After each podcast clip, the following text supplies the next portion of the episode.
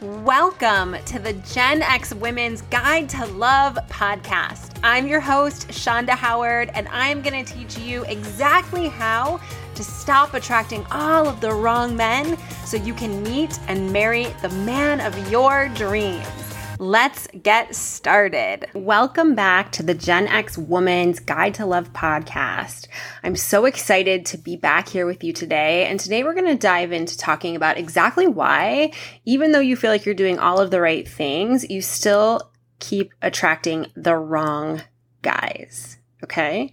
So I'm sure that you are probably on all of the apps, right? You probably spend your lunch break and your evenings scrolling, swiping right, swiping left you might even have your friends help you vet all of the guys that you're looking at when you're with them. Having a good laugh, right? Having your friends kind of give you their opinion. So you're on Tim- Tinder, you're on Bumble, you're on Hinge. And every time you go to open up the app, you're thinking, okay, maybe this will be the time that it's different. Maybe this will be the time I meet somebody who's serious, someone who isn't going to wait for two days to respond to me or just string me along with one word answers. And yet, time and again, it keeps happening over and over. You start to engage in a conversation with somebody who looks cute. He's smiling in his profile picture. He might even have a dog with him. He's got a decent career. He seems nice. He seems promising. You're excited about this one. You're hoping he's going to be different. And you start going back and forth, and then he just stops responding. Or maybe after you talk for a little while, you start to realize, okay, he's actually not going to ask me out and you start to get confused. Should I reach out again? Should I find something witty to say to open up the conversation again? Is this going to go anywhere? Or maybe he does ask you out. And so you go on the date. And once you get out with him and you start to engage in conversation and you open up, you start to realize he's not actually looking for a serious relationship. Or maybe he doesn't want kids and you know that you do. You find yourself feeling that familiar pull. You want to explore the excitement and all of the adventure. He seems exciting. You guys have a few things in common, right? And there's a part of you that's really hooked into the potential of this relationship, even though there are so many red flags. And most importantly, he might not be looking for the same things you are. And so the reason why this keeps happening to you over and over again, even though you're doing all of the right things and you've been in therapy and you've been reading the self help books and you're on all of the apps, you're talking to your friends, you're telling everybody that you're looking for Mr. Right. You're going out on the weekends. You're excited. You're hopeful. You keep getting yourself geared up again. But the reason why you keep meeting unavailable men is that even though on the outside you're doing the right things, on the inside, you are still repeating and living out the same old patterns. This happens when you have not done the work to release your past, which is step one in my process to find love. So, for example, when I was single, I had been single for about four years. It was about four years since my last relationship. And during that time, I was really hardcore dating. Now, before that, I was in a relationship that was pretty toxic, okay? And I'm sure we are going to get into the details of that at some point in this podcast. But the important thing to know is that up until this point, both in relationships and as I was dating, I kept finding that I would end up with people who were just not available to fully commit. I would be with people who would give me these high highs, but also there would be these low lows. I would end up being with a man who would kind of give me just enough to string me along and keep me going and think there was a future. And then it would really come out at some point that things weren't that serious. Or maybe they would make me think that. Maybe they would make me think it was going to be serious, right? By the signs that they were giving me. But then all of a sudden, they would take a really sharp left turn in a different direction and it would feel jarring because I didn't expect it. So let's talk about this one guy that I dated named Joe. Okay. So Joe was really great, right? He seemed like such a great guy. He was a friend of a friend. So when we started dating, it just kind of happened organically. And in the beginning, he was doing quote unquote all of the right things, right? So he would call me to arrange a date. We would spend a few nights a week together. We would go out and do really cool, exciting things. It seemed like we had things in common. We liked to explore new and exciting cuisine and restaurants. We liked to see live music together. And it felt like this could really have a lot of potential. And because he was showing up, he was consistently texting me. I kind of always knew I would see him again. He would even call me if he was away for business. I kind of felt in some ways like I knew what to expect. And in my mind, that meant, okay, I think this could be headed somewhere good. So we ended up dating for two, maybe three months, and we would hang out. We would spend a lot of time together. We even took, took a trip to East Hampton together over the summer that we were dating. And so, you know, on paper, everything that he was giving me felt like this was headed in the right direction. It felt like he really liked me, he was really into me. And so I was absolutely right and okay and safe to have my feelings. And I remember one weekend, it was towards the end of the summer, it was in August, and we had made some plans to hang out with a bunch of our mutual friends. And, you know, as a side note, if you're someone who's afraid of commitment, hanging out with a bunch of mutual friends and the person that you're dating really means that you're starting to integrate, right? So that could really mean a step forward towards commitment for somebody who's afraid of commitment. So that was just an aside, right? But so we had this plan to spend a Saturday together in Central Park with our friends picnicking. And the night before we were supposed to hang out with our friends, he had reached out to me that afternoon. It was a summer Friday in New York City. And if you don't live in New York, then you might not know this, but in New York, it's very common to have quote, like what we call summer Fridays. And so summer Fridays mean that the office closes at 12 or 1 o'clock so that people can head out to the Hamptons or head out to Fire Island or travel wherever they're going. And so it was this beautiful summer Friday in New York and he reached out and he's he just said, "Hey, what are you doing this afternoon?" So we ended up meeting up at about two o'clock in this really hip neighborhood called the Lower East Side. And we ended up stopping into this cute Mexican restaurant for chips and guacamole and margaritas. And we were just chatting. And we ended up spending about six or seven hours together. So that uh, afternoon margaritas turned into us strolling around into other neighborhoods, exploring, walking in and out of shops, just having this beautiful summer Friday together. It was fun. It felt like it was flowing. Everything felt like it was going right.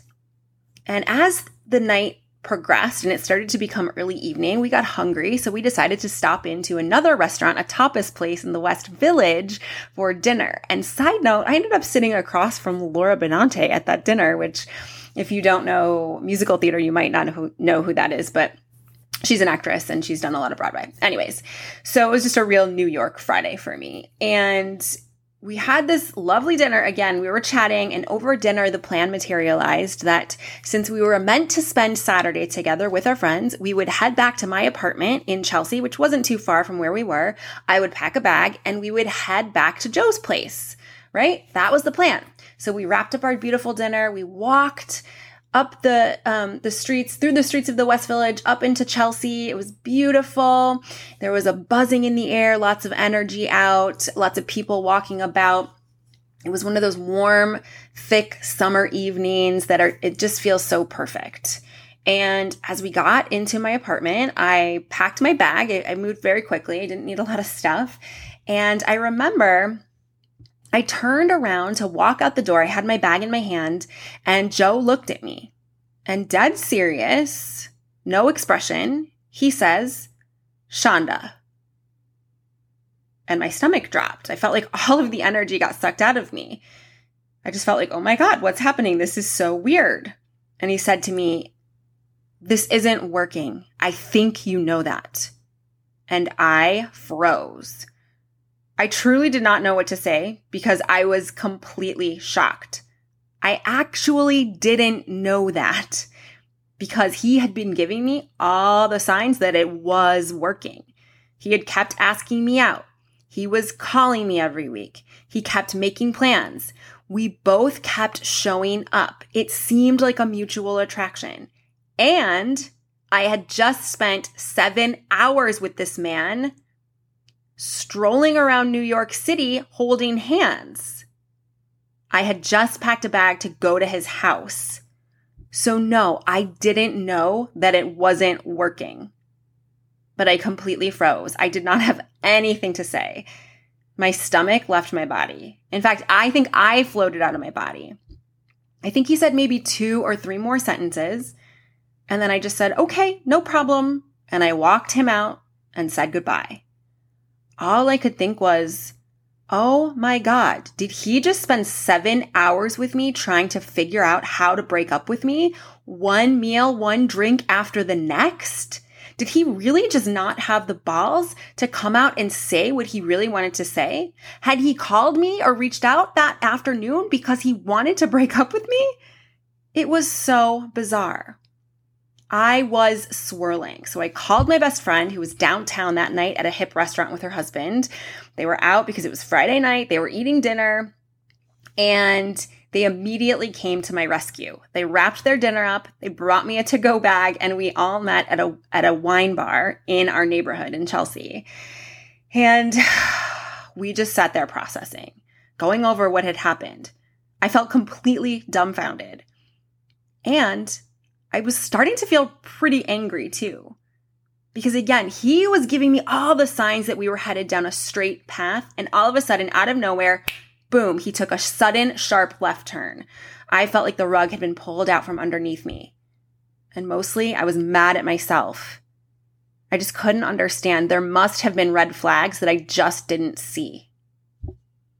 And to make it all the more frustrating, this was just one example of many where I would see this pattern, this fear of commitment, this emotional unavailability, this inability to be transparent and honest play out. It felt like I was a magnet for men that just couldn't commit.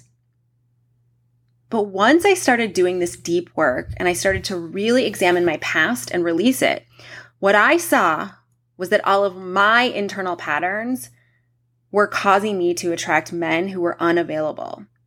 This is why releasing your past is so vitally important if you want to attract a healthy, loving partnership. Imagine that you see a field covered in a blanket of white snow. In this field, there is just one well worn clearing or one footpath that has been traveled over and over and over again. This path, because it's the one footpath that's been traveled so many times, is the easiest path to travel because the clearing already exists. So no work is needed. And the more that path is traveled, the clearer and deeper the path becomes. And so this is exactly what is happening inside of your subconscious mind. Your patterns were created a long, long time ago by all of your life experiences as a child and a young adult. Everything that you saw, internalized, heard, felt, and experienced during those critical years created a belief system or a neural pathway inside of your subconscious mind. Over time, these neural pathways become just like that well worn path in the snow. It becomes more efficient for your subconscious mind and your brain to travel those well worn paths or play out those patterns. And the longer you go without looking at and releasing this past programming and pattern, the deeper these patterns become entrenched into your subconscious mind and into your way of being. This makes it even harder to change and it ensures you are going to continue to have the same internal and external experience in love. For example, my pattern was to attract men that would always somehow abandon me, men that I couldn't trust fully, men that were just not ready to commit or move to the next phase of a relationship. And when I finally took a long, hard look at my past so I could release it, what I saw was astounding. I finally saw that my deepest fear was abandonment and that because I was afraid to be abandoned, I was truly afraid to commit to anyone. I thought on a subconscious level that it was safer to be with men who I knew deep down inside were going to leave because if I knew what to expect, I wouldn't get hurt. Now that didn't make sense on a conscious level. And until I really went looking for it, I didn't even see it. On a conscious level, I thought, of course I want to commit. That's all I want. I want to be with someone who wants to commit to me. And so I'm going to say that again. I thought on a subconscious level, it was safer to be with men who I knew were going to leave me. Because if I knew what to expect, then I wouldn't get hurt. It gave me a sense of control. It gave me safety in some way. Your subconscious mind only wants to keep you safe, and it will act out old patterns to avoid any perceived threats to your safety, even if it makes no sense to you consciously. This is why so many of my clients come to me deeply frustrated and truly not understanding why they can't seem to find someone who they are attracted to that also want to treat them well, wants to settle down, wants to start a family, wants the same things that they want. This is also why my clients feel a pull towards a guy that says up front that he doesn't want kids when they know that they do. Why they waste their time because something about him seems exciting and adventurous and there's a spark. Yet the guys that are nice and sweet and text back right away and want all the same things they do, they just don't feel interested in. And so we always have to start by looking at their past relationships. We identify patterns of all the men and all the relationships that have shown up over and over and over again. We get clear on exactly how their subconscious mind is viewing these patterns as keeping them safe. We get clear on what they are deeply afraid of and how holding on to those fears is creating exactly what they don't want. We look at all of the beliefs and we start to rewire the subconscious program. We create feelings of safety, security, love, and acceptance for themselves and in partnership. We create new neural pathways or new paths in the snow, so to speak. And after releasing their past, my clients start to see red flags for exactly what they are. They suddenly don't feel as attracted to those types of men. They start to speak up and tell men exactly what they are looking for. They feel confident in dating and they feel certain that their person is coming. And they start to notice different types of men seem interesting to them. Men who are more honest, forthright, men that are excellent communicators. So if you know that this is something that you struggle with, then your first step is absolutely to look at all of your past relationships with a fine tooth comb and get clear on the patterns that are holding you back. You need to start looking at and finding out what are the negative qualities that these men have had. Once you start to see the patterns and you see the qualities that have shown up over and over again, you can start to dig deeper to examine just how these patterns and these qualities are actually keeping you safe in some way. You can find out where they stemmed from and how they may have served you as a young adult or a child. And finally, you can do the work to release those patterns. But until you can really understand all of this and release it, you will continue to see the same pattern show up over and over again in love. If you want to take this work even deeper, you can always email me at shonda at shondahoward.com to chat about working together one on one. And if you're ready to also really attract love, you absolutely should head on over to shondahoward.com forward slash free and download my free meditation to attract love.